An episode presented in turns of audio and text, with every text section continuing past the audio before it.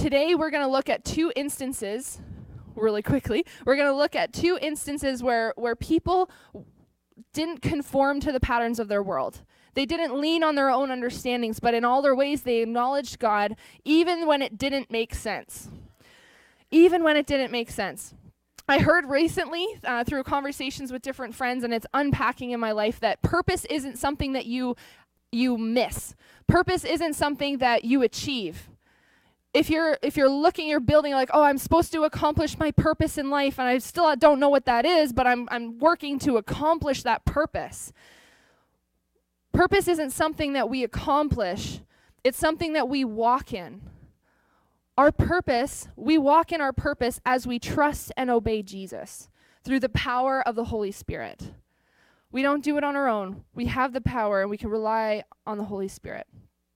Our faith is based on trusting Jesus, that we were once sinners and now we're saved by grace, and obeying his commands even when they don't make sense or feel good.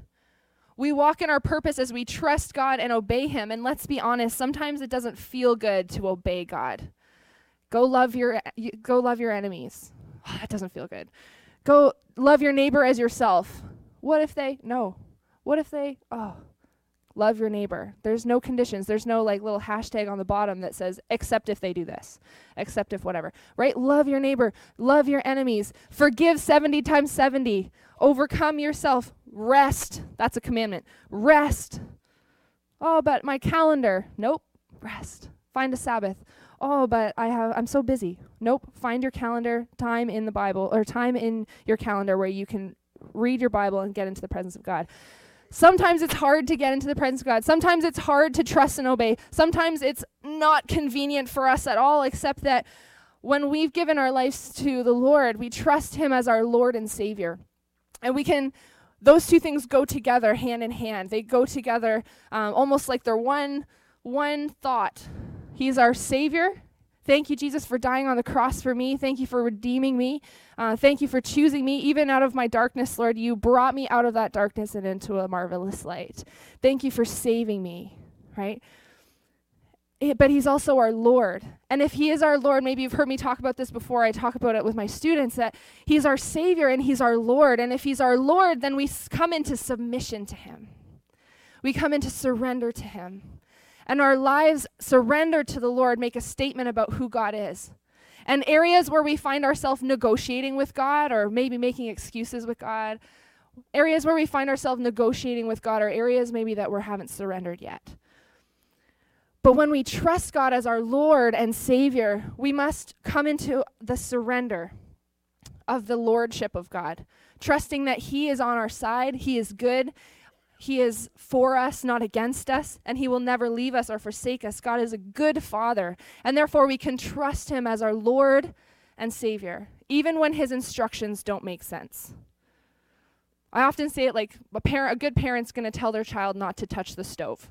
Even if they're toddlers and they're going to throw a tantrum, don't touch the stove because it's going to hurt you, right?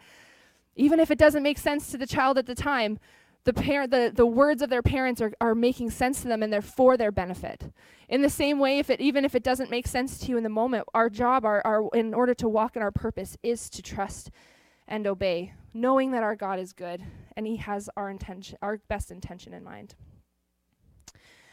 But first it's important to have an understanding biblically of who god is and his character because actually statistically it's been saying more and more. Um, i've been looking at to um, just studies within within church context and more and more um, there's there's a fall of bible literacy within the church that means that less and less people within the church are maybe reading their Bibles. And so that's challenging because how are we supposed to worship God? How are we supposed to understand the character of God? How are we supposed to go out and make disciples? How are we supposed to do all these things without a clear understanding of the character and the goodness of God and the stories, knowing his history and knowing his God's goodness, right? We when we read our Bibles, it's the Spirit of God speaking through us. If we want to hear the voice of God, He wrote it down in a book.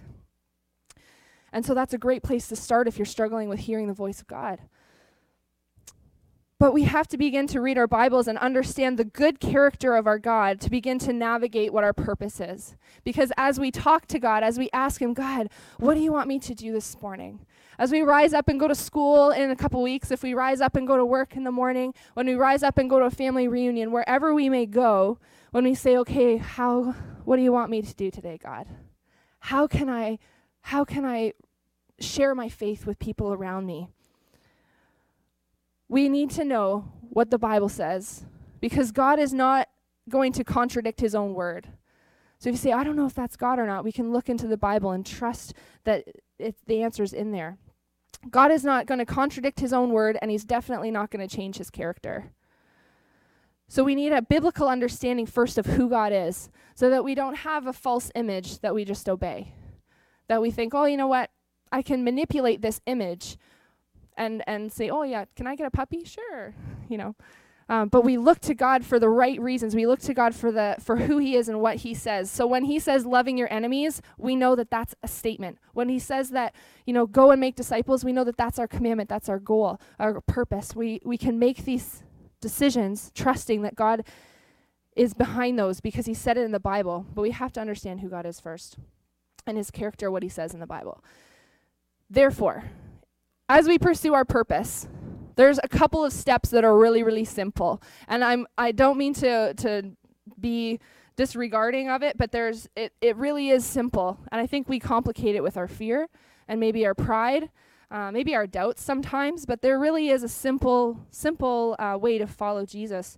Um, and he walks with us as we do that. And the first step is to operating in our purpose is simply to draw near to God through time with him and, and Bible literacy whatever, however you draw near to God, there's some examples behind me quality time with Him, rest. There's Bible reading and, and studying the Word of God. There's commentaries and there's word studies and all kinds of, of, um, of resources that we can, we can connect you with to study the Word of God, to get it into you, of serving, of, of giving. There's all kinds of ways to connect with God. And as we draw near to Him, He will draw near to us he said it repeatedly in James and um, Deuteronomy. He says it repeatedly through Scripture. And so, what that's the first step. Knowing his character, knowing the goodness of God, spending time with him because there's nothing like the presence of God. And step two is simply to trust and obey. To trust and obey. So we're going to look at two different um, two different locations in the Bible. If you have it, you, uh, if you have your Bible here, you can go ahead and open them up to John six and Judges six um, both of which are stories that we're going to unpack from the New and the Old Testament. The book of John 6 is where we're going to start off with. It records Jesus having quite a following. A lot of people were following Jesus around as he was preaching, as he was doing miracles. At this point in time in John 6, Jesus had just finished feeding 5,000 men and then that doesn't doesn't record the number of women and children that were there also. But 5,000 men were recorded as sitting there and being fed with five loaves and two uh, two fish from a boy's lunchbox. So that's quite a miracle. So Jesus just finished doing this incredible miracle. Another miracle that he was working on just right after that was he walked on water. That's a pretty impressive miracle, right? When you look at someone that feed 5, 000, fed 5,000 with very little and walked on water, then he began to teach. And what he taught became hard for the disciples or all the following to really grab hold of. It almost came to the point where they were offended by it. He took the opportunity after meeting their physical needs to preach to them an opportunity to tell them truth that God has approved the Son of Man as one who gives eternal life. And then he breaks it down even more in verse 35, saying, I am the bread of life, and whoever comes to me shall not hunger, and whoever believes in me shall never thirst. Then it continues. I'm going to flip there. Then it continues in verse 30, uh, 47. It says, Truly, truly, I say to you, whoever believes has eternal life. I am the bread of life. Your fathers ate manna in the wilderness and they died. But this is the bread that comes down from heaven, so that one may eat of it and not die. I am the living bread that comes down from heaven, and if anyone eats of this bread, he will live forever. And the bread that I have, that I will give for the life of the world, is my flesh. That's a hard message for them to, to grab hold of. You have Jesus standing there saying, I am the bread of life, after they just um, fed 5,000 people, 5,000 men and women and children. I am the bread of life. I am the bread of life. Come to me for the source. Come to me for the source of eternity. And all the disciples are taking a step back, thinking, What is this guy talking about? And it actually continues on saying, Well, if that's true, show me another show me a miracle. Show me what Jesus show me what you can do if God is for you. After he just finished walking on water, after he just finished feeding all those people they walked with him and there was a big crowd and they looked at him and said well show me show me if you're if that's true give me a sign. Jesus feet are probably still wet you know? And he's looking he looks out onto the crowd and he tells them the truth. He gives them the opportunity. And the crowd of followers began to grumble and complain and dispute among themselves at that teaching. They were so off put by jesus' teaching so displaced in their thinking or belief or way of life, however you want to say it, that they began to walk away. Have you ever encountered uh, something that the Bible has said, uh, Jesus' instructions, that you find it so challenging, so challenging to obey and trust that you're like, oh, I don't know if I can actually do this? The disciples were at that point said, I don't believe you. They're complaining. They even disputed amongst themselves and they they looked they got to the point where they walked away. Verse 66 to 69 explains it. After this, many of his after this many of the disciples turned back and no longer walked with him. So Jesus said to the 12, his 12 core disciples, the ones that journeyed with him from the very beginning, the one he's called uh, individually, "Do you want to go as well?" And Simon Peter is probably my favorite person in the whole Bible because he is hilariously oblivious. And he'll just speak his mind. He'll just say whatever is kind of on his mind. And he says, Well, Simon Peter answered him with such a reassuring answer Lord, to whom else should we go? We've got nowhere else to go. I guess I'll follow you, right? Peter's so reassuring. Lord, to whom shall we go? But then the words come, You have the words of eternal life, and we have believed. And how come and, and have come to know that you are the Holy One of God. So, all of the great followers, all the great crowds that were following him, Jesus was less concerned about the, the numbers that were following him and more concerned about the heart condition of the people. And he looks at them, Well, where else are you going to go? Where else can we go, Jesus? You are God. You are Lord. Where else can we go? If you are Lord and Savior, we will trust you. There is nowhere else. Even if it's hard, even if it's really a strange st- sentence. They started arguing, well, you're, are you the bread? If you're the bread of life, does that mean we, you said you'd offer up your flesh. Do we eat? No. They were confused at the teaching and arguing. It was countercultural. And yet, the disciples were so fixated, were so surrendered to God that they had no other option. If He is Lord and Savior, where else do we go, God? Anyone wrestling through a season where trusting God and obeying Him is challenging can rest assured that you are not alone. You are not alone. The list is surprisingly short of people in Scripture who have never wrestled through that. Surprisingly short. Even Jesus did in the Garden uh, of Gethsemane. He went to Jesus, Oh, if there is anyone else who can take this cup from me, even Jesus wrestled with the will of God. Even Jesus wrestled through that. And yet said that he would trust and obey. Not my will, but yours. Even Jesus wrestled through it. And so let's remove some layers of shame that says that you have to be perfect. Let's remove that um, now in the church take that layer off of shame that's that and, and move forward knowing that we're not alone and that we have the help of the Holy Spirit and that we can trust and obey God because He's on our side. Let's remove anything that tells us that we are not okay in those struggles, but be open and begin to be a community that come alongside each other to support and encourage each other. God's ways are not always logical to us because we are not God.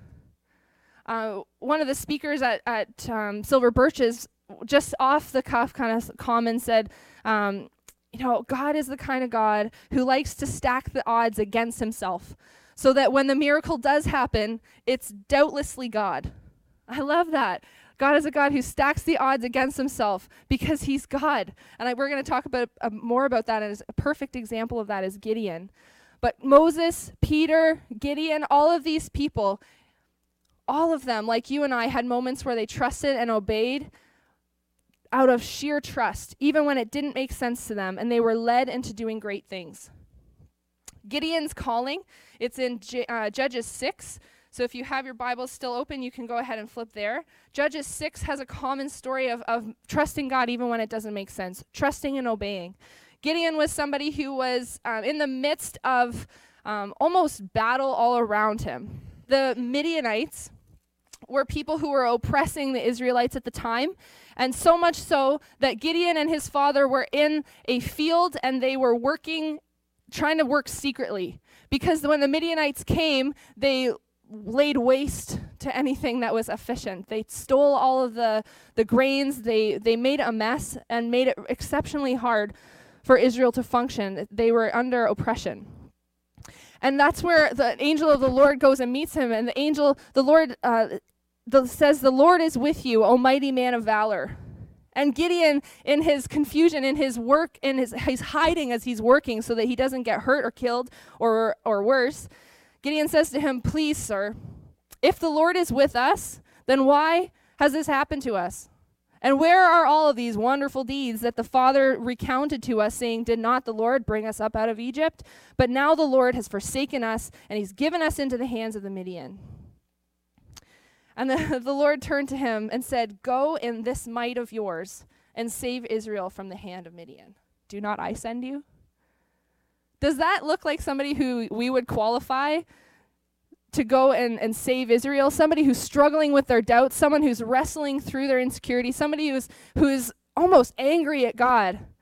And yet the Lord says to him, Go, take this, take this might of yours, and go and save Israel. That doesn't make logical sense. I'm not going to look at the kid that's crazy in my youth group and say, Yep, go and reach your high school, because they're um, crazy. But he says to Gideon, Go. Don't I send you? His ways don't always make sense logically. And so Gideon goes through the process of, of quietly learning to trust the Lord. He goes ahead and, and destroys an altar of Baal that was at his father's house, and he signs a fleece he puts out. He says, God, if this is your will, I'm going to put out this fleece um, and I'm gonna, if it's wet in the morning and the dry around and dry everywhere around it, then I'll know that it's you that sends me. And that happened the next morning. He says, okay, well, I don't, I don't know. Let's let's reverse it. If it's dry and the area around it are wet, then then I'll know that it is your calling. Then I'll know that it's you. And then I can definitely know that it's your calling me to save Israel. And that happens. right? When we trust God, we can we can look to him and trust him. So this is where I'm going with this. Gideon,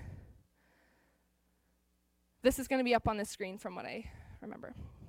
Gideon was about to go into battle. It says this about the, the Midianites' army. Um, the Midianites and their allies and all of the people of the east lay along the valley like locusts in abundance. And their camels were without number as the sand is on the seashore in abundance. That's who Gideon is going up against. There was so many of the army that were against him that it looked like sand on the seashore.